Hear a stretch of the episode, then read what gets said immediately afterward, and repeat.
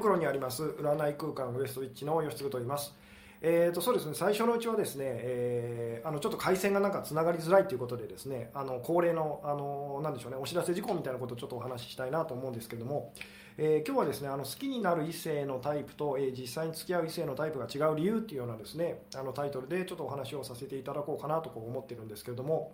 えー、でですね、えー、そうですねあの毎回毎回あのこれはお話ししてるんですけれどもえー、あのブログの方でですね公開しているこう有料コンテンツっていうのがこうあるんですけれどもあのそちらの方がですねあの購入してくださった方がなかなかその購入後のメールが届きませんっていう、えー、お問い合わせがすごくこうあったりとかするんですけれども、えー、でまあ、実際にそのなんでしょうね有料コンテンツをこう購入してくださってですねでその後あの全然あの私からこう何のお問いなんでしょうねこう返事もありませんっていうえ場合はですねあはいこんばんはと、えー、そうですねあの本当に大変お手数なんですけどもこうあのヤフーメールとか G メール、まあ、とかですねあのフリーメールアドレスっていうやつですね、えー、あのフリーメールアドレスっていうやつをこう取得していただいてであの改めて私にこうなんでしょうねこう連絡していただければあの必ずこちらからですねちょっとお時間はかかるかもしれないんですけれども、えー、まあ、購入履歴っていうのは必ず残ってるので、えー、そうですね。あの必ず対応させていただきますと。よろしくお願いします。ということが一つとですね、えー、でえー、そうですね。あの最近すごくこう増えてるのがですねあのこうなんでしょうね、えー、コメントにこうチャットにこう参加してもですねなかなかあの読んでくれませんっていう、えー、ちょっとこう参加者の方がですね最近こう増えてきてですね。で私もなかなかこう全部はやっぱりこう取り上げられなくてですね。えー、で、まあ、あのなんでしょうね。もしも本当にあのこれ裏技的なものなんですけどもどうしてもあの、うん、コメントっていうかですねこのコメントはこう扱ってほしいですという方がいらっしゃったらですねあの、まあ、今みたいにですねこう時間の始めっていうかですね、えー、まだこう参加している方がこう少ない少ない時にこうコメントこう書いていただけると私もですね読む余裕があったりとかするのであともう一つあの最近こうなんでしょうね、えー、お話ししてるんですけどもなんかスーパーチャットっていうこう機能があってですねあのチャット中にえー、まあ、あの寄付機能みたいなのがあってですねちょっと iPhone だとできないというお話もあったりするんですけどもあのいくらかこうお金を払ってこうコメントを目立たせることができますみたいなこう機能があってですね、まあ、もうどうしてもっていう方は、えー、ちょっとそちらのこう機能を使っていただいてもあのよかったりしますよっていうことでですね、えー そうですね今の時間帯が実はこうコメントとかですねこう狙い目なんです。今だったらまだ私も余裕があるしですねあの参加している方もこう少ないと。いうことですね。こんばんは。間に合いましたと、えー、1週間早いですねと、えー、そうですね、えー、こんばんは。すごい気になるタイトル。楽しみですと。えー、こんばんは。私も今回 2回コーンスープ飲みましたと。粒が残って、えー、悔しいですねと。そうですね。あのちょっとブログの方でこう告知の方で書いたりとかしたんですけどあのコーンの こう、えー、なんでしょうね。スコーンスープみたいなやつですね。あの缶のコーンスープ飲料みたいなのが私はこう大好きでですね。あの毎年毎年こう冬になると割と楽しみだったりするんですけども、えー、はいと復縁につながりますかと、えー、今日のこう内容ですね。狙い目ですねと、えー、よ待ってましたと。えー、今か。今なのかと。こんばんは。全部は、えー、読まなくて大丈夫だと思いますと。十分たくさん拾ってくれてると思いますと。ありがとうございますと。あありがとうございますと。こんばんは。本日のテーマタイムリーすぎて楽しみです。雪紫さんですかね。あの寄付していただいてますと。ありがとうございますと。寄付機能は使えなくて残念ですと。そうですね。あの iPhone の方はですねこの寄付機能っていうのがどうやら使えなくてあのパソコンとあとこう Android のこうスマホとかだったらおそらくできるらしいんですけれどもえー、まあ、もしこうご興味ある方はですねあのぜひお試しくださいというですねそろそろ、えー、そうですね。あの人も集まってきた感じなのでこう本題に入ろうかなと思うんですけども。であの最初にです。あありがとうございます。またあの寄付してくださっている方がですね。いつもありがとうございますと。こちらこそですと、えー、こんばんは。間に合ったと、はい。えー、今日は実家なので通信状況が悪いと。えー、どうですかね。そろそろ通信もこう安定してきてるかなと思うんですけども、えー、付き合うというか好きになってくれる異性が自分のタイプじゃないと思ってた意外な人だったりはありますと。あなるほど。そうですね。その辺も今日関連してくるお話なんですけども、えー、こんばこんばんはと久しぶりに間に合いましたと。感情はコントロールできない馬の話が一番好きです。そうですね。今日その辺ももしかするとこう似たような話またするかもしれないんですけれども、えー、こんばんはと iPhone にも寄付機能をつけてほしいですと。そして寄付できたので 接続しやすい iPhone から視聴しますと。ありがとうございます、えー、そうですね。あちょっと今ですねあの言えなかったんですけども今日ですね私がですね少しこう風邪気味でですね体調があのあまり優れなくてですねこういつも以上にこう鼻がズルズルするんですね。いつもこうアレルギー性鼻炎でいつもズルズルしてるんですけど今日はですねあのより一層こうもしかするとズルズルするかもしれないのでちょっとその辺はごご了承くださいと。であとこうちょちょっとだけこう頭がぼーっとしてたりとかするのでこう今日ですねあのもしかするとちょっとこうその辺であのなでしょうね。いい感じにお話ができない可能性もあるんですけどもご了承くださいっていうところでですねそろそろ本題に入ろうかなと思うんですけども、まあ、今日のあのタイトルはですね好きになる異性のタイプと実際に付き合う異性のタイプが違う理由ということでですねまあ、前回あの願望は実現しない方がいい理由っていうようなですねタイトルであありがとうございます。あの寄付機能ってなんか最近 あのこうしょっちゅうお話しするようになったらこうして本当にしてくださる方がいらっしゃってですね風邪を大事にと。ありがとうございますと、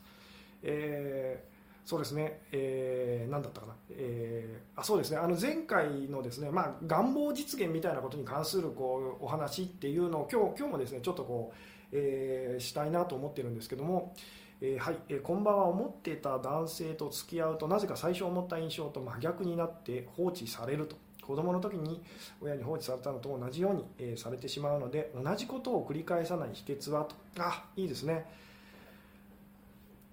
そうですねあのですね今日お話ししたいことっていうのはですねまあ、その好きになる異性のタイプとこう実際にこう付き合うこう異性のタイプが違うっていうことは結構こうよくありますよね。でこれはあの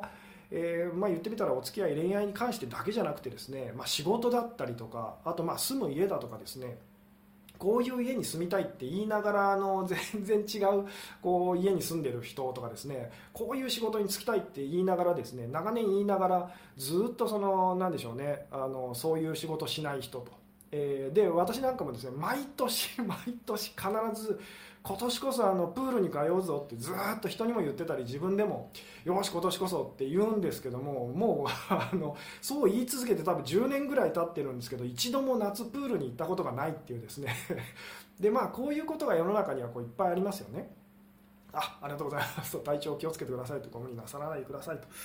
えー、でですね、まあ、なんでそういうことが起きるのかっていうことについてこうちょっとお話したいんですけどもでここでですねあのまずこう聞いてみたいのはですね、えー、まあ、今見てくださってる方にですねこの好きになる、まあ、今日の本当タイトルのお話なんですけども好きになるこう異性のタイプとですね実際にこう付き合う異性のタイプが違ってしまうその理由はさて、えー、何でしょうっていうのをですねちょっとこうよかったらですねあのコメント欄にこう書いていただけたりすると嬉しいんですけどもどうですかね？まあ、こう好きになる異性のタイプとですね実際にその付き合ってる異性のタイプが違うというそうそういうことが起きてしまう理由っていうのは何なんでしょうっていうのをですね、まあ、今あなたはどう思ってますかってことでこうちょっとよろしかったらこう聞かせていただけるとすごく嬉しいんですけどもどうでしょうと、えー、どうですかね、まあ、実際これはあの恋愛に限ってだけではないんですけども、えーまあ、好きなものと実際にその自分がこうなんでしょうね受け入れてることがこう違うみたいなお話なんですけども、えー、はい、え条件で好きになるかならないか決めてるわけではないからなと、うん、なるほど、えー、潜在意識では実際付き合ってる男性の、えー、を求めているからと、えー、第一印象があんまりで外見が好みじゃない男性の方が付き合ったらメロメロになってしまいますと。ああなるほど。そうですね。じゃあそうなってしまうのはなぜなんでしょうっていうですねお話なんですけども、自分の理想の価値観と本当に合うものが違うからと。寄付が鬱陶しいと。いやいやそんなことないですよと。私はすごくこうあのありがたいですと。ありがとうございますと、え自分のこと好きになってもらえると嬉しくて受け入れてしまうからと、え自分の理想理想を投影してしまうからと。好きになるタイプの人って親の影響が大きいんですよねと、え自分が実際付き合う人って付き合ってみないとわからないと。理想と接しやすさとかですかねと。えー、本当は違うわけじゃないんだけど自分自身が作り出してしまうからかなと、えー、好きな人には自分にない憧れを求め実際に付き合う人は自分に似てる人だからと、うん、あなるほど、えー、両方自分の中にある、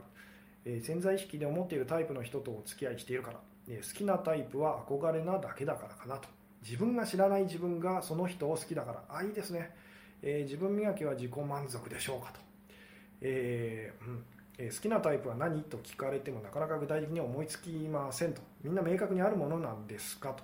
まあ、これはですねあるその好きなタイプってどういう人ですかって言われてこうはっきり答えられるタイプの人とあのよくわからないというタイプの方もいらっしゃると思うんですけれども、えー、うん、結局身の丈に合った人としか付き合えないから自分に合うタイプは潜在意識で分かってるからと、えー、落ち着きたいのに落ち着かない男性を、えー、好きなのは自分が本当は落ち着きたくないからですか？あいいですね。その辺をちょっとお話ししようかなと思うんですけども自分の求めているものを認識できていないから。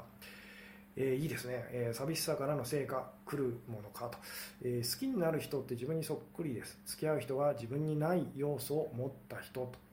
ああなるほど、え付き合ってる人が自分にふさわしいと思ってるからと。心の奥底では、え理想とは違う、え違うと感じるようなタイプを実は気づかず求めているからと。自分でも気づかない自分自身の本心だからと。どんな人がタイプか分からなくなりましたと。うん。え過去の親にしてもらいたかったことを投影しつつ今度こそ大丈夫と思ったら付き合うとされて嫌だったことをする男性と付き合ってしまってるのはと、うん。えー、昔はよく自分に振り向かないと分かってる人を、えー、よく好きになったりしましたと、うん、なるほど。そうですね。あのもうなんとなくですねこう繰り返し繰り返しこんな話をずっとしてるので、えーあのそうですねお気づきになっていらっしゃる方もいるかと思うんですけども今日こう私がお伝えしたいことを一言、まあ一言ではないんですけど一文でこう表すとですね、えー、まあ好きになるその異性のタイプとこう実際に付き合うこう異性のタイプっていうのは違う理由はですね、えー、その人が自分のことを知らないからつまり分かってないからそういうことが起きるんですというですねまあ、つまり自分のことを知らないっていうのはですねあの知らないとそういうことが起きるっていうことを今日はこうすごくお話ししたくてですねあのお伝えしたいんですと。つまり自分のこと分かってたらそういうことは起きないわけですよね。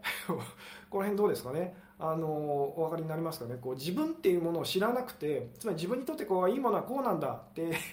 え思っておいてですねあでも実際にこう受け入れてるものはそうじゃなくてっていうでいつもいつも言いますけどもその意識的にその、まあ、健在意識って言ってもいいんですけどそこで何をこう求めてるかっていうのは実はどうでもよくてで実際にあなたは何を受け入れてますかっていうですねこっちにもっとそのフォーカスしていきましょうっていうつまりまあその昔からこの哲学の世界なんかでこう言われてることですけどもその、まあ、もっとその己を知りましょうと、まあ、自己を知りましょうっていう自分自身っていう、まあ、汝自身を知れみたいな言葉もあったりしますけれどもあの自分が実際にどういう人間なんだろうっていうのを、まあ、先入観なく、えー、もっとその何でしょうねそこに目を向けましょうっていうですね。でまあこれっていうのはあの今までの私のこう、えー、他のライブでこうお話ししてきた言い方で言うとこう自分自身のその思い通りになってない部分って言ったらいいんですかね。まだ分からない部分と知らない部分っていうそっちにそのもっと目を向けていきましょうっていうですね。で自分自身がどういう人間なのかっていうのはこう分かってくればくるほどこう望むことと言ってみたら実際その起きることを受け入れることっていうののこう差がどんどんどんどん言ってみたらこう、えー、まあなくなっていくんですよっていうですね、えー、お話なんです。っていうですねどうでしょう。と。えーうん、潜在意識を操作することって可能ですか？幸せになりたくない。イコール幸せになると。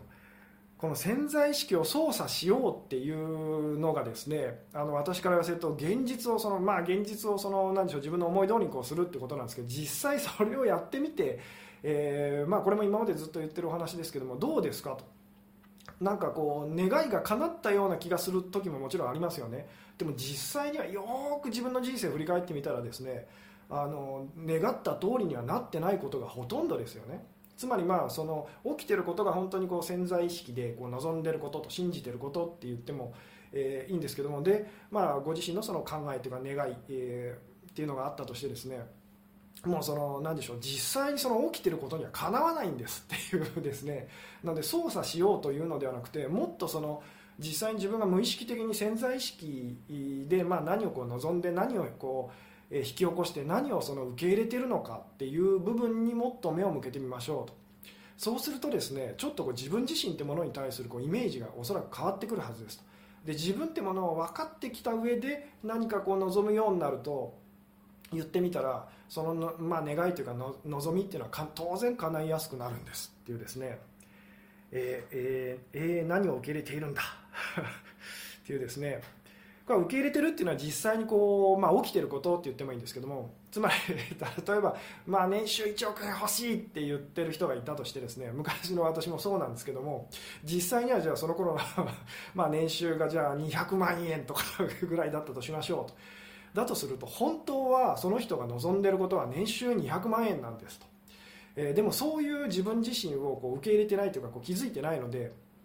あの認めてないのでずっとその年収1億円欲しい自分っていうのと年収200億円じゃあ200円200万円ですね。200万円をこうそれでいいって思っている自分とかずっとこうぶつかり続けてそのギャップで苦しむっていうですね。実際は例えばその年収1億円欲しいと思ってでも実際が年収200万円だとしたらあおあの自分自身が今の自分自身にとってちょうどいいのは実は200万円ぐらいなんだっていうまずそこにこうなんでしょうね。あの気づくとすごくいいですよと。で年収200万円ぐらいで、えー、じゃあその250万円ぐらいだったらどうだろうって言ったらですねその願い事って叶いやすくなるのどうでしょうね。あのお分かりになりますかね。これ別に額の問題とかではないんですけども、えーつまり自分っていうものをこう知ることでその自分が無意識的にこうやってることですね、まあ、実際受け入れてることって言ってもいいんですけどもそれを本当にこう知ること、まあ、気づくことって言ってもいいんですけども、えー、そのことによって自分が望むことっていうのはどんどんこう、まあ、変わってくるって言ったらいいんでしょうかね、えー、その辺が今日お話ししたいというかお伝えしたいえー、主な内容だったりするんですけどどうですかね、えー、自分のことを知ったらタイプじゃないと思っていた人はタイプだってことですかと。そうです。まあタイプっていうかそのなんでしょうねこう例えばすごくこうなんでしょうハンサムなジャニーズ系のですねこうシュッとしたそういう人が好きだとそういう人とお付き合いしたいと思ってたとしてもいつも付き合うのこうずんぐりむっくりした 優しそうなあの小人みたいな男の人ばっかりだとしますと。そしたらあなたにとってはその、まあ、あなたの健在意識と言ってもいいですけどそこにとっては受け入れがたいかもしれないですがあなたが望んでるのはあなたに必要なのはずんぐりむっくりした優しいタイプの男性なんですよっていうですね。でこれがその分かってくるとそのなんでしょうね、えー、望むことの望むことっていうのがだんだん変わってくるんです。つまりその実際に起きてることからこう言ってみたらあの何でしょうね、えー、その望むことっていうのがこう出てくるようになってですね。つまり願い事がこう叶いやすくなるっていうことなんですけども。どうでしょうね。理想の男性とお付き合いできなかった人ですが。えー、身近な男性とお付き合いしてしまう人が多いのでは、うん。えー、そういうものだと思ってましたと、えー、確かに自分のことよくわからない。何を求めてて何がしたいのかどうしてこういう感情になるのかがわからなくて不思議に思うこと多いですと。思考は現実化しないのですかと。この思考は現実化するっていうのはすごく難しくてですねえー、あなたが意識的にその思考してることが現実化するっていうよりもあなたが気づいてない部分でまあの思考といったら、まあ、それを潜在意識とか私は言ってたりとかしますけどもそこでどんなあなたが思考考えを持ってるかが現実化しているんですっていうですね。多分そのイメージ的に私たちのイメージ的にはですねこうなんか考えないとあの意識的に何かをこう積極的に考えていかないとその自分のその思いっていうのはこう現実化しないみたいにこう思っちゃうんですけど実際はあなたが何もしてないように思えてる時でも常に現実化し続けてるんですっていうですね、えーでそっちにもっとその目を向けましょうっていうですね、まあ、例えば今あなたの目の前にこう何があるかは分からないですけどそれっていうのはあなたの思考を現実化してるんですでもあなたとしては よしこれを引き寄せるぞとかこれを現実化するぞなんてやってないの分かりますか？もう気が付いたらそうなってるっていう。ところがそれは実はあなたがその自分にはこういうことがまあふさわしいと、えー、起きるだろうってことを実はそのどんどんまあ何でしょうね。現実化し続けてるんですっていう。その思考が現実化するっていうのは言ってみたらこう自動的なプロセスみたいなものなんですよっていうなんか意識的にこう自分で操作してっていうよりは自動的にこう起き起き続けてることなんですと。でそこにもっとそのなんでしょうねこう目を向けていくっていうようなこうイメージなんですけどね。どうでしょうねこの辺、まあ、願えば願うほど空回りしますと。えー、そうですね。それは意識的にあなたが何を思ってたとしてもその無意識的な部分、まあ、潜在意識下であなたが何を信じているのかと。自分には何がふさわしいのかと。いうのを分かってないとずっとそのあのぶつかり続けるんですっていうですね空回りし続けると言ってもいいんですけども、えー、もう健在意識で願うのを諦めましたと。起きてきたことを諦めて静観しておくしかないかなと。でまあここでですねあのネガティブにそれをこうなんか静観するっていうよりはもっとあの興味を持って自分は本当はどういう人間なんだろうと。えー、いうですねあの、まあ、自分自身をこう観察するような感じですけれども、まあ、動物をその観察するのとこの辺は似てるんですけどもこれどういう動物なんだろうと。どうやらこうつまり餌あげても全然その食べないと。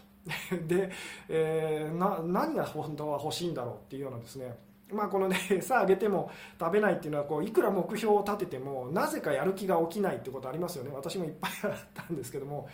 昔そのまあ、さっきの話で言うならば年収1億円欲しいっていうふうに言ってですねいろいろこう紙に書き出すだのこうなんでしょうね紙に貼り貼ってるあの壁に紙に書いてですね壁に貼ったりとかいろいろとかやったんですけども全然そのモチベーションというかこう気持ちが起きないんですね。でそれっていうのは本当にそのまあ、言ってみたら自分自身のその潜在意識っていうのをこう動物に例えるならその動物のが何が好きかとか分かってなくて全然こう食べない餌をあげてたのと同じ感じだったんですと。でそこでいやこの子、まあ、この動物は本当は何が好きなんだろう何食べるんだろうと。でこんなものあげたらこう体に悪そうだけどなっていうものあげてみたら 意外と美味しそうに食べてるとああこの子これこれが好きなんだっていうのにこう気づくような 分かりますかねこの感じえー、受け入れることですかと。そうですね。起きていることを素直にまずこう受け入れるっていうのがですね、まあ、自分自身についてこう知ると分かるっていうことのこう、まあ、第一歩だったりとか、えー、しますよっていう。なんで自分の思う通りにいかないのですかと。これはもうさっきもこうさっきからこうずっと繰り返していることですけどあなたが自分自身のことを、えー、分かっていないからですと。知らないからなんですっていうですね後ろの顔が気になると。後ろの顔っていうのはあの いつもの、えー、マスコットのキューピーでしょうかね、えーうん。えー、今の自分の環境は自分が望んでいたことなんですかと。この自分というのがですねあなたが思っている自分ではなく、えー、あなたが気づいていない自分自身が望んでいることなんですと。なのでそっちに目を向けていきましょうと。それをもっとあなたがどういうあのものを望んでいるのかっていうのをこう知りましょうっていうのがですね今日ずっとお話ししていきたいことだったりするんですけどもたまたますごく好きな人と結婚できたんですがたまたまうまくいってます。運もあるのですがたまたまではないんですっていう、えー、それを運って言ってしまってもいいんですけれどもうん。えー、そうですね。あまた私はですねだいぶこうあのコメントをいいてる感じですかね。ちょっと勇気を出してですねざーっと流させていただきたいですけれどもあえー、うん。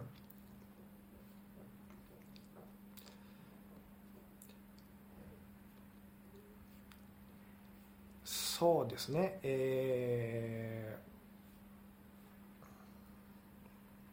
ー、近づいてきた人が私にとって何かしらの意味があると今思えるようになりましたと。そうですね。この辺です。あのあなたが何をもちろん何を望んだとしても構わないんですけども実際に起きたことがあなたにとってはあの意味があるというかふさわしいことなんですと。なのでこう言ってみたら婚活みたいなことをして出会いを求めてですねであなたがどういうタイプの人がいいって望むのは全然いいんですけれども実際に来た人っていうのはないがしろにしないでくださいと。それがあなたにとってはあすごく嫌だなっていう感じの人だったとしても今はその人との間でちゃんとあなたがそのしなきゃいけないことしなきゃいけないっていうかですねあの課題があるからその人が来てるんですみたいな感じですっていう。ので何を願ってもいいですと。でも結果にその文句を言わないでくださいっていうようなのとも似てるんですけども、えーでこれはですねあなたは何も分かってなくてそれをあなたよりもはるかに全てのことを分かってる存在があなたの願いをあのそういう形で聞き入れてくれてるっていうですねお話は以前にもこうしてると思うんですけどもそれと同じような感じなんですけどもどうでしょうね、えー、結婚したいという思いはあるのに結婚願望ない人を好きになって付き合うのは本当は結婚したいと思ってないということですか？そうなんです。はい。でこれを多分あなたは信じられないってなると思うんですけどまず私は本当は私も本当はそう思ってるのかなって思ってみるといいですと。でここで気づいてで何でしょうね。そこでいろいろ多分感情っていうか湧き上がってくると思うんですね。大抵はまあネガティブな感情なんですけども。であのなんかそれってすごく悲しいなとか切ないなと。えー、いうですねつまり今期がこうもう来てるとあるいは今期がもう過ぎて今期って言われてるその年齢をですねはるかにこう過ぎてたりとかするとにもえあるいはその根気っていうのがこう近づいててですねでにもかかわらずその結婚する自信がなくて、えー、結婚望んでない男性のことを追いかけているこう女性ってそれが私だっていうのに気づいた時あのすごくそれってなんかこう惨めだったり悲しいなとか切ないなって感じると思うんですね。でもこの、まあ、いつもいつも言いますけどこう感情のお掃除みたいなですね、えー、感情を感じきりましょうみたいなお話をするんですけどもそれを今あなたが感じてあげることでその考えっていうのは力を失っていくんですと、えー、でつまりそのまあ、状況っていうのはこう改善していくんですけども、まあ、もう一回ちょっとこの辺をですねあの整理してお話しするとまずあなたが何を望んでるかってそこはもう好きなようにの あのいつものようにこう、まあ、お願いしたり望んだりとかあのこういうタイプの人とお付き合いしたいと全然思って構わないんですけれどもえー、実際に何が起きてるかっていう方にもっと目を向けてみてくださいと。でそれが実はあなたが今望んでいる本当は心の底でまあ潜在意識化でって言ってもいいんですけど望んで自分にふさわしいものだというふうに望んでいることなんですよってことにまず気づきましょうと。でこれに気づくとさっきも言ったようにですねだいあのすごく悲しい気持ちとか切ない気持ちっていうのはこう湧き上がってくるんですけどもその気持ちをこう押さえつけたりとかその無視したりとかせずに素直に素直に感じてみてくださいそれをすることでその私にはこういう、まあ、相手がこうふさわしいっていうのがですねその考えが実は力を失っていくんですつまりまあ結果的にそういう人じゃない人がこうとあのなでしょうね縁ができ始めたりするっていうようなことでもあるんですけども、えーまあ、そうですねあのアクセル、まあ、以前の言い方で言うとアクセルをその踏み込む踏み込んでもそのブレーキかかってたらどうしようもないんですよと。なのでアクセルを踏み込むなんていうのはもう全然そのあなたは踏み込みすぎてます。なのでそのブレーキを外すことっていうのをもっと意識していきましょうっていうようなですね。でこのブレーキっていうのはあなたにとってその何でしょうあの悲しい思い込みといったらいいですかね。マイナスなネガティブな思い込みというですね。まあ、さっきの私の例で言うと1億円欲しいと 言いながら実際は年収200万円ぐらいだと。俺は年収200万円ぐらいの男なんだっていうふうにその頃は心の深い部分で私は思ってたわけですよね。えー、でそこのそのことに気づいてはあとあなんかすごく悲しいなっていうふうにですね。でもこう悲しいって気づくことでですね何て言ったらいいんですかね。それに対するこう、えー、あの思い込みっていうかですねあのそのもう考えはこう必要ないやっていうふうにこうなってくるんですね、えー、どうでしょうね、えー、うん。またちょっとですねあのチャットの方ですね、えー、流させていただく感じに、えー、したいんですけども、えー、うん。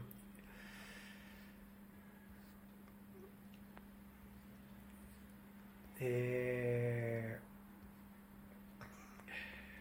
そうですね。この潜在意識は現状200万だとしてもやっぱり1億円を目指したいときはどうすればいいのですかと。ここでその1億円の方を優先してる人っていうのは自分のことがだから分かってない人なんですと。以前のだから昔の私もそうなんですけども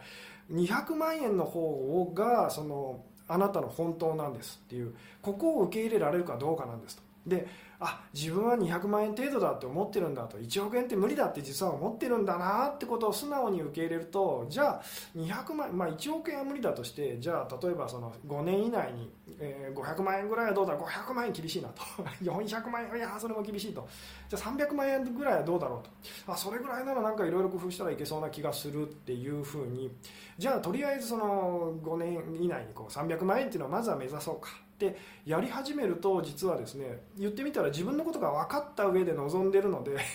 あのすごく叶いやすくなるんですっていうのはどうですかね?あのお分かりになっていただけますかね、えー、でその積み重ねで1億円っていうのも言ってみたらそのそんなに遠くはない話になっていったりするんです。もちろん本当は1億円なんていらないと。私もそうなんですけど今よく考えてみたら別に1億円なんて必要はないなと。税金も大変そうだと。え、そんなにはいらないというですねあのちゃんと自分がその素直にあのなってみるとですねあのそんなにはいらなかったなと。だからあの全然手に入らなかったんだなっていうふうにですね。でそのあなたも今おそらく本当は自分が何が欲しいのかがおそらく分かってないんですね。自分がどういう人間なのかっていうのがですね多分分かってないと。あの願いが叶わない時っていうのは自分がどういう人間なのかが分かってない時なんだっていうのをこう忘れないでくださいと。で逆に言うと自分がどういう人間なのか存在なのかって分かってる人っていうのはあのすごく願い事がこう叶いやすいんですと。なぜならば分かってるからですと、まあ、身の丈に合ってるっていうか無理をしない、まあ、いつもの私の言い方で言うと自然体とかですね、えー、まあ、素直って言ってもいいんですけどもあの、うん、深い部分では望んでいることしか起きてないわけですかと。そうですね。そう思うといいです。どんなに、まあ、この辺は本当にあのなかなかこう受け入れるの難しいと思うんですけどどんなにひどいことが起きてたとしても実はあなたは、えー、それをこう心の底では望んでるからそうなってるんですよってまず思ってみるといいです。でこれっていうのは当然そう思うとすごく悲しかったり切なかったりとか辛いなって感じたりしますよね。でその気持ちを素直に素直にあの感じてみましょうと。そうするとですねあのその自分の中のネガティブな思い込みというか考えっていうのにこう張り付いてた感情みたいなのがどんどん洗い流されていってですねもうつまりそれ必要なくなったなくなっていったりとかするんですね。つまり私も以前その年収200万円の男なんだと俺はそれっぽっちの中ちっちゃい存在なのか ってすごいショックを受けて悲しかったんですけどもまあでもそれをこう受け入れるとまずそこから始めようか っていうような気持ちになったら本当皮肉な話なんですけど少しずつですけどその経済状況とか良くなっていったりとかしたんですね。つまり自分のこと分かったらえ、以前より分かってきた気になったらですねでこの分かるっていうのはもういつもいつも言いますけどあの以前に私がこうライブでだったりこう動画で多分言ってると思うんですけど分かったと思わないことっていうふうにこう私がこうしつこく言ってますよね。で分かってるっていうのは分からないってことを受け入れてる状態が分かってるってことなんですと。つまり自分っていうものはどういう存在なんだろうと分からないと。分からないから知りたいと。分からないから興味があると。えー、だから決めつけたりせずに分からない自分っていうのに常に常にこう目を向けてるっていうのが実は本当に自分自身を分かっている人なんですっていうどうでしょうね。この辺がうまく伝えるととても今日嬉しかったりするんですけれども、えー、潜在意識をフォローできるようになると本当の意味で幸せな生き方ができますか？あでもなんかこうそうですね。そのあの言い方というかとてもいいと思いますと。その自分自身の潜在意識というか思い通りにならない部分と。まあ、実際にその起きてることですよね。そっちの方に自分が従っていくっていうようなあの感じでいると人生ものすごくスムーズにあのいくんですと。今あなたはですねと、まあ、すっごい大きい、まあ、牛だったりとか、まあ、熊みたいな ヒグマみたいなものをですね一生懸命あの引きずろうと自分の行きたい方向に引きずろうとしてる人だと思ってくださいと。ところがその熊が行きたい方向に結局あなたは引っ張られちゃうんですよと。だとしたらその熊がどこへ行きたがってるのかと。いうのですねでもっと観察してもっと知ることであ今こっち行きたがってるんだなと。であ蜂蜜が好きだなと。蜂蜜が好きってことはこの辺に蜂蜜置いといたら向こう行くだろうなっていうどうですか？そうやりながらそのクマを上手に上手にそのクマと上手にお付き合いしていくと。でも結局そこであなたがこう忘れては絶対いけないことはあの叶わないんですあなたはと。そのクマにお願いすることはできます。できたらこっち行ってほしいと。いうふうにお願いすることはできても最終的には本当にあの何でしょうね。そのクマがですねクマがですねあのそういう気持ちにならなかったらあのそっちには行ってくれないんですっていうお分かりですか？主導権はだからもうそっちが握ってるんですよってことを忘れないでくださいと。ただお願いすることはできるんですと。できればこうしてもらえませんかっていうですね。この感じなんとなくこうどうでしょうね。分かってもらえますかね。え今理想の人と付き合っていますがこれは私が私を分かっているのでしょうかと、えー、そうですね。まあこれもあの何でしょう。先々のことはまた分からないですけど今のあなたはおそらくご自分にこう素直にあの生きてるんですよと、まあ、あるいはですね何が何でもその理想のその人とこう無理くりというか一生懸命頑張ってこう付き合ってですねかなり自分を押し殺して、まあ、言ってみたら ありとあらゆる手を使ってさっきのクマをこう引っ張ってる状態っていう可能性もありますとその場合はそれっていうのはいずれ破綻しちゃうのであの素直に素直になりましょうと。えー、もしもでもあ理想通りと私が思った通りだっていうふうに思うのであればあなたはその今のその何でしょうねご自分のことをある程度多分分かってる素直な状態で生きてらっしゃる証拠ですよっていうような、えー、うん。まあ、不倫にはまってる独身女性は結婚したくないってことですか？と。そうなんですっていう、えー、自分の分かっていない部分に気づくためですかね？と、えー、離れていく人も私が離れたいと思っていたのですか？と思ってみるといいですよっていう、えー、最近出会う人は素敵な人ですがもっと好きになりたいんですよね？と。えー、うん、では好きな人がなかなか会ってくれないのはそれがゆくゆくは自分のためになるのですかと、えー、そうです。と思ってみてくださいと、えー、そうですね。ちょっとまたですねあのチャットをですねこう流させていただいてですね、えーうん。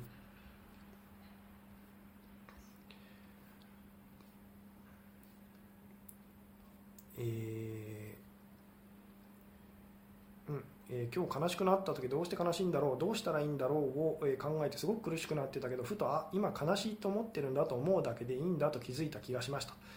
まあ、そうですね。このどうしたらいいんだろうっていうふうに思う時っていうのは私たちはその自分が、まあ、自分の今の感情というかそれが嫌だっていうのでどうにかしようとするわけですよね。で実際は本当はそんなことしなくてもご自分の中でそれを受け入れられれば本当はそれでいいんですと。ただなかなかそうもいかないのであのどうしようとなんかこうしてみるっていうのは全然いいんですけども大事なのはその気持ちをその感情をちゃんと感じましょうっていうのがまずこう一番でですね。でその上でそれだけではどうにもならないのでこう補佐補佐的なそのサポート的な意味合いでこうなんかどうにかしようっていう行動に移すっていうのが実際はあのすごくいいんですよと。この行動することの方が重くなっていっちゃうとえー、でしょうね、まあ、言ってみたら前回のそのライブのお話で言うとそのそっちにものすごくパワーを与えてしまうことになるのでいつもそれをやらなきゃいけないとかですね、えー、いうようなことにこうなっていっちゃいますと。なのでそっちが大事なんじゃないんですよと。あくまでもあなたが何をしてるにせよそのかご自分の感情の方ですね、えー、こっちをもう素直に素直にあの気づいて感じていきましょうというですね、まあ、感じきるとまた違う未来が見えてくるのですかと。違う未来っていうより違う今が見えてきますっていう感じですと。つまり起きてることが例えばひどいっていうふうにあの思ってもですねそこに気づいてあのこれはひどいことだっていうふうに私は感じてるんだっていうふうに思うとあの感じあの何でしょうね。あのちゃんと感じるとですねあのでもそれでいいんだってなるんですね。でそれでもそれでいいんだってなるとですねその考えというかそのそれには力を実は失ってですねあなたにとってまあ言ってみたらあってもなくてもいいものになると。であってもなくてもいいものになるとあのそれに悩まされることって実はどんどんなくなっていくんですっていうようなことでもあるんですけども、えー、どうでしょうと、えー、自分のことを分かるにはどうしたらいいですかねと何を望んでいるか分からない。それは実際にあの起きた結果っていうのを、えー、もにもっとその興味を持つことですと。今ですね 私たちは何が起きてるかっていうのはこうなんでしょうねこう無視してですね自分がどうしたいかっていう方ばっかりこう言ってみたらそのフォーカスしちゃってるのはどうですかね？お分かりになりますかね？実際あなたが何を望んでるかなんか本当にどうでもよくてですね実際には何が起きてますかっていうですね今あなたはどういう環境にいますかってで今あなたはどういう人と付き合ってますかっていうですねそこにもっと目を向けましょうと。であ今私にと私はこういう人と付き合いたがっているんだと。え、で今私はこういう環境にいたがってるんだっていうですね。あのそこにまず目を向けましょうと、えー、いうお話なんですけどどうでしょう、えー、では好きな人が急に音信不通になった時は自分が本当はそれを望んでいたということなんですかと。これも受け入れがたいと思うんですけどまずそう思ってみてください。実は私も、え今のあの人とは会いたくないんだなっていうふうにですねえー、そんな自分に気づいてあげることが大切なんですねと、えー、既婚者男から個人的にサービスしてきたり断っても物をくれたりします。困っているサービスをするそういう男の心理は知りたいですと。それはあなたが望んでいるように彼からは見えるからです。ここがだからあなたが実は望んで、まあ、今日お話ししてる話だと実はあなたが無意識的にこう望んでるんですよと。でこの潜在意識下でそのあなたが気づかないこと気づかずにやってることっていうのは周りからは実はよく見えるんですと。よくバッチリ見えちゃったりするんです。とつまり例えばあなたがああこの人嫌だな苦手だなって思いながらでもこう気まずくならないように笑顔でってこう接してたとしますね。であなたは笑顔を作ってる。健在意識では言ってみたらあなたが笑顔を作ってるつもりでもですね向こうからするとすごいその笑顔を引きつってたりとかしてああこの人本当は俺のこと嫌いなんだな っていうのが丸見えだったりするんです。となのでよくこれもある話なんですけども女性がこう男性と接してて自分はそんな気持ちがないのに、まあ、男性の方がものすごくその迫ってくると。こういう時って私も男性だから 経験があるんですけどどう見ても誘ってるようにしか見えないっていうこうなんでしょうサインを女性がいっぱい出してきたりとかするんですね。で最近私はそのそういうのが分かってきてですねあ今すごくこう誘われてる誘惑されているような気がすると。でも多分この子この彼女自分で気づいてないなっていうのが 分かってきたんですね、えーなのでそういう時に私がこうなんか例えばこう女性にガバッって言っちゃうとですねあのそんなつもりじゃなかったのにっていう例の言葉を言われることになるっていうのがですねあのどうですかね？つまり自分でみんなその自分自身のその本心というか潜在意識下で本当にその信じてること思ってることっていうのが分かってない気づいてないと。ところがこれがですね周りからは人からはものすごく見えちゃうんです。なのであの人間関係を通して私たちはそれをこう気づかせてもらうっていうですねあのだからすごく人間関係って大事なんですよっていうようなあのことでもあるんですけども、えー、うん。はいそうですね。ちょっとまたですね、えー、ちょっとこう流させていただきますけれども、えーうん。えー、熊に蜂蜜を与えて動かすのではなく熊の行く方向にただついていくのもありですか？諦めの境地と。あもうそれができるようになった方っていうのはそれを喜んでそのできるようになった方っていうのは、まあ、言ってみたら本当にその自分自身に素直に素直に生きてる状態の人なんです。と。なんかわからないけどこっちっていう。で でそこでうまくいかなかったとしてもまあいいやみたいなですね。あのだそれが本当は、まあ、その人が人が目 目指すというかそうです、ね、本来は人はそうやって生きていくと苦しい苦しい状態からあの何でしょうね、えー、どんどんその抜け出すことって本当はできるんですよっていうような、えー、感情を感じようとすると喉の辺りが痛くなりますと。難しいと。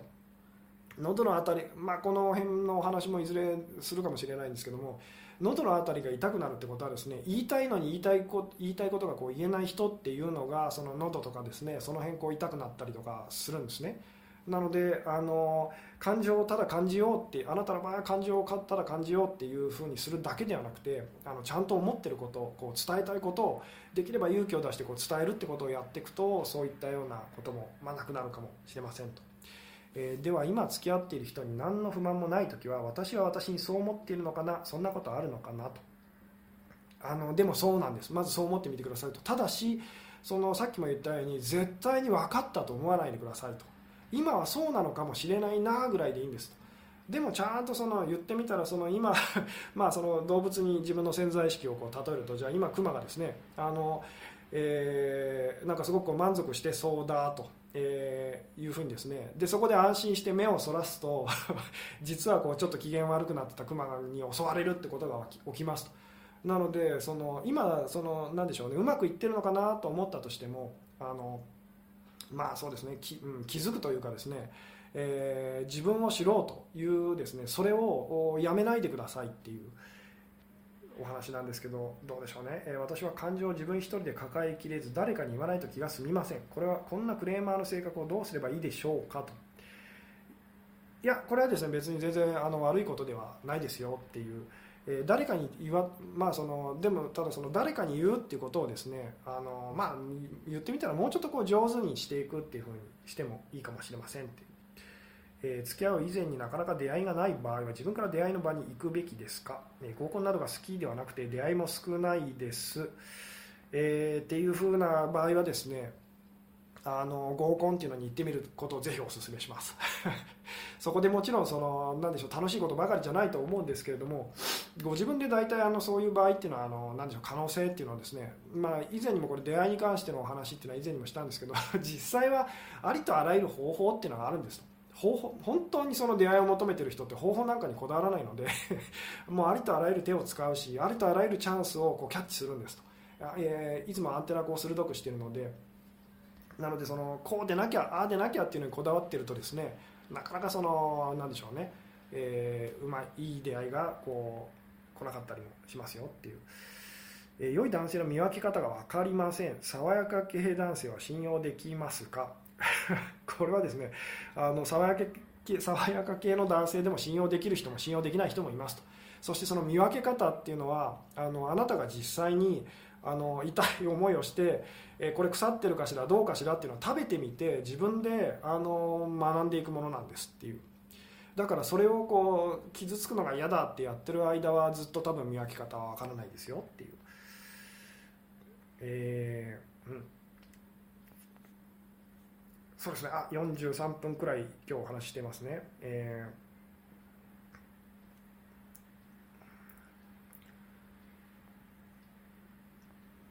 ー、うん。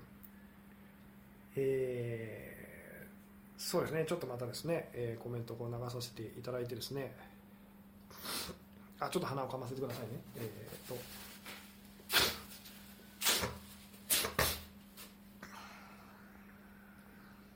今起こっていることがほんまに望んでいることだけどそれを受け入れることを許さない何か自分を罰するようなものがいてこう望んでいるのになんで叶わないとかささやいてそっちに流れてしまうから先回りしてこれが望んでいることなのかなと思うことがおすすめというかいいということでしょうか。うまく書けないですがと。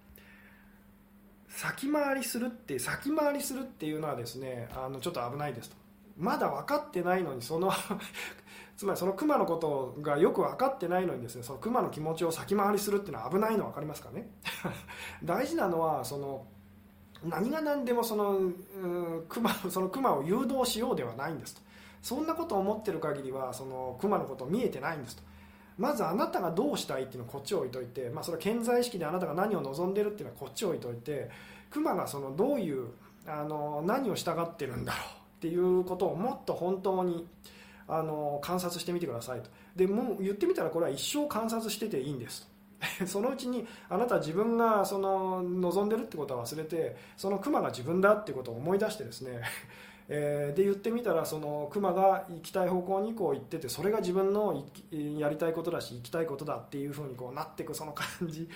どうでしょうね。あのクマをその引っ張っていこうとしてるあなたの方が実は幻なんですよってであなたかそのクマの方が実はあなたなんですっていう。この感じ分かりますか？健在意識って言ってでこれが私って言ってる方が実はいらないその邪魔者でですねであなたが思い通りにならないって思ってる方が実は本当のあなた自身の本質により近いんですっていう、えー、どうですか？その今のあなたあなたにとってはおそらくですねほとんどの人にとってはその健在意識でこう考えてることが大事と。で潜在意識で、まあ、言ってみたらこうあのなんでしょうねこう実際に引き起こされることっていうのはこれは間違ってることが起きてると。でもそうではなくて起きてることがいつだって本当はあの、まあ、正しいって言い方はちょっとあれですけどもあのそっちが力を持ってるんですと。そしてあなたがどう思うかは本当にあの何でしょうね何の力もないんですよ。でも願いが叶うような時っていうのはあの本当にですねその何でしょう実際に起こることとあなたがこうなったらいいなっていうのがあの運よくと言ってもいいですけどあの合致した時なんですと。言ってみたらあなたが熊の行きたい方向を読み取った時に 願いが叶ったように感じることが起きてるっていう。この辺がですねあの分かっていただけるとすごくですね、えー嬉しいんですけれども、えもっと仲良くなれる人がたくさん欲しいのに孤独に感じるのはそれを望んでいるのですか？いろいろな人に自分から近づいた方がいいのですか？と、えー、そうですね。これはいろいろな人にまず自分ご自分からきあの近づいてみるといいですよと。にもにもかかわらず全然そのえ孤独だと感じると仲良くなれないっていう時は実はあなたはあの心の底ではそれを望んでたりするんですと。でそれに気づいた時に当然さっきも言ったんですけど悲しかったり切なかったりとかですね感じたりするんですね。でその感じることによってその考えにこう与えているそのすごいパワーっていうのをあの実はですねあのどんどん取り戻していくことができるんですと。でその考えっていうのはあの気にならなくなってつまりまあだったら今一人でもいいかななんて思い始めるとですねあのしななぜか急にこう人間関係、まあ、言ってみたらブレーキが外れたらスーッと車が進むみたいなものでですねあの急にこういろんな人と仲良くなれたりとかもしますよっていう、えー、自分に合う男性が分かりません。それは自分のことが分かってないからですか？はい、えー、無理なさらないでと、えー、そうですね。あの今日そろそろですね。あの締めに入る感じですかね、お時間的にも。えー、話を全くしない人が毎回じろりと見てくるのは、会話しなくても潜在意識で何か雰囲気とか出てるんでしょうか？と思うといいですよっていう。えー、愛されてないと思うなら自分から愛しましょうとよく聞きますが、今回のテーマとどう照合すればいいですか？愛されてない私で OK すると、愛してくれない人より愛してくれる人に目が向くかもしれませんねと。えー、その熊に 熊にあなたが愛されてないと思うのであれば あのもっと熊のこと愛しましょうつまりもっと理解してあげましょうっていうふうにですねあの、まあ、ちょっと思うといいですよっていう。で自分の結局自分のことを愛してる分だけ私たちは人のことを愛せますと。自分のことを許してる分だけ人のことも許せますと、えー、まあ、自分のことをこう好きだなって感じる分だけ人のことも好きだなって感じますよっていう。えーなのでもうなんか愛せないと。自分の例えば自分のこともですけども愛せないなと愛せない自分でもいいやって 思うとその誰かが愛してくれないと。いやそれでもいいよっていうふうになるんです。でそんなふうになると逆に本当皮肉な話なんですけどもこう実はこう大切にされたりとか、えー、しますよっていう。えー、吉嗣さんみたいにいつも客観的に見れるようになれないですが いろいろ勉強になります。私も全然その客観的に見れてはいないんですけどただ本当にその熊にもうぜもうかなわないって分かったので逆らわないようにしてると。あまあそっち行きたいんだろうと行きたいならいいよっていう感じでですね。あのただ素直に素直にこう従ってるっていう。人は熊の操り人形みたいですね。そうです。そう思ってみるとあのなんでしょうね、えー、とってもいいですよっていう。ただそのさっきも言ったんですけど主導権は私たちは持ってないんですけどお願いすることはできるんですと。まあお願いですからこっち行ってもらえますかっていう。でそれを聞いてもらえたりすることはあるんですそしてそれが私たちが言う願いが叶った っていう引き寄せとかですね願望実現っていうのは実はあのそのクマがお願い聞いてくれただけなんですっていう。実際はこっちが あの主導権を握ってるんですよっていうのをですねえー、忘れないでくださいと、えー、無意識で異性を誘いまくってる人が恋人である場合自分はどう捉えていたらいいんですかね？本人は無自覚だから流しておけばいいんですかね？これはですねあの人がそう見える時っていうのはこれもいつも言いますけど自分もそうなんです。まずだからあなた自身が自分にもそういう要素ってあるんだなって気づいていくっていう。で気づくことでそういうことっていうのはだんだん減っていったりとかするんですね。でこのお話もいずれあのまた改めてしたいと思うんですけど気づくっていうのがですねあのどれぐらいその大きな力を持ってるのかっていうのをほとんどの人たちはこう分かってらっしゃらないんですね。なので私があの今自分自身の気持ちに気づきましょうって言うとはい分かりましたと気づきますとでその後どうしたらいいんですかって必ず言われるんですけども本当にその自分の気持ちに気づいた人っていうのはそういう言葉が出てこなくなるんですと、えー、それは自分の感情にこう目が向くとそっちが大事なのであの何をするかっていうのはどうでもいいっていうふうにこうなっていくんですっていうですね。この気づくっていうことがどれぐらいその本当は深い意味があるかっていうか大事なのかっていうのがですね。あのこの辺なかなかこう伝わりづらいんですけども、えー、穴子森男を責めてさようなら元気でなと言われましたと。放置でよろしいんですかと、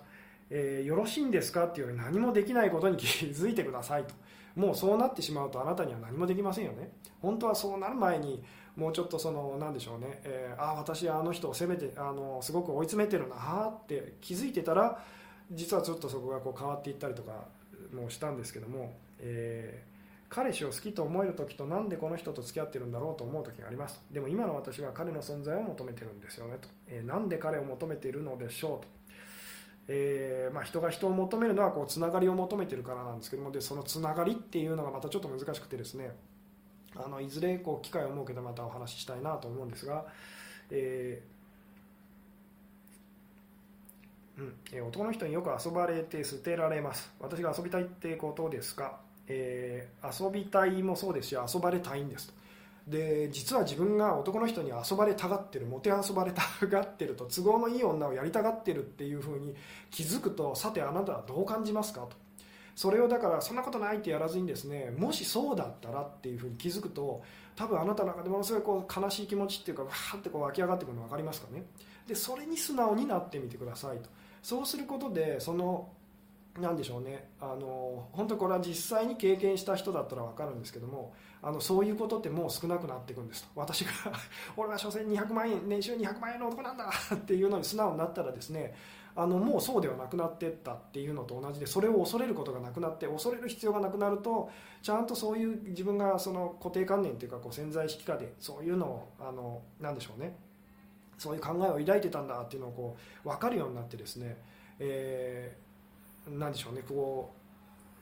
それが、まあ、それと縁が切れるっていうようなお話でもあるんですけども、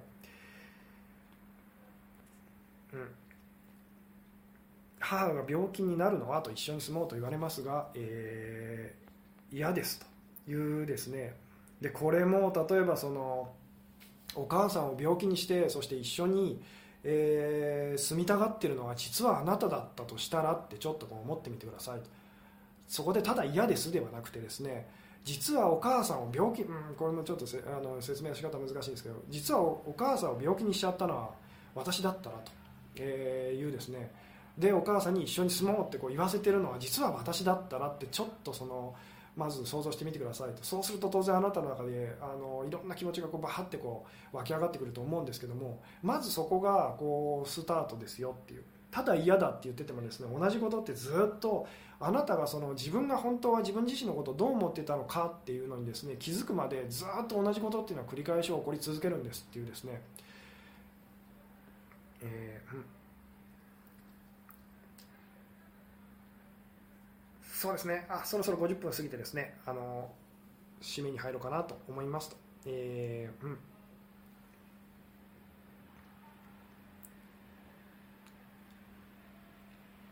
えー、はい。そうですね、えー、クマも私もそもそもいない。見えない。見えてる体は私の一部にしか過ぎないんじゃないですか。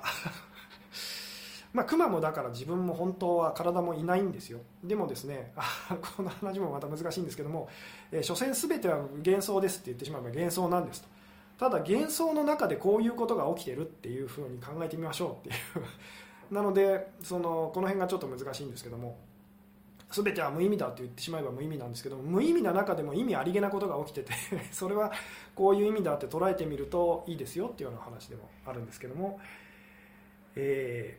ー、はいというわけでですねそうですねそろそろ今日はこの辺で終わろうかなとえ思いますと、えー、最後にですねもてあそばれた感じる悲しいこれ頑張りますと。風の中ありがとうございましたと。いえいえと。あのまあ頑張るっていうよりもですねあのなんでしょうね素直になるっていう、まあ、いつもいつもこうしつこく私こう言ってますけどもあの自分が本当はどう思ってたのかに、えー、素直になると。これはさっきの図今日のお話で言うとそのクマが クマが本当は何してるのかそれを素直に見るみたいなんですね。であなたにとっては困ってることをクマがやってるんですね。なので見たくないと。でも見たくないのであなたは引きずられていくっていう悪循環になってますと。でよく見てみてくださいと。ああなんかいろいろこうクマが迷惑行為をやってると。でも迷惑行為をやってるのはなぜなんだろうと。あなんかイライラしてるんだとイライラしてるのはなぜなんだろうとお尻を見たらあなんかあんなとこにすごく太いなんかこう矢が刺さってるとあこの矢を抜いてあげればいいんだっていうような、あのそれと似てる感じなんですと。っていうような感じでご自分のまあ潜在意識と言ってもいいんですが本心感情って言ってもいいんですがそこをこう見てあげて、えー、るとですねちょっとこういろんなこと変わってくるはずですよと。はいというわけでですね、えー、今日のお話はまあこの辺で終わろうかなと思いますと。最後までご視聴いただきありがとうございましたと。はい、おやすみなさい。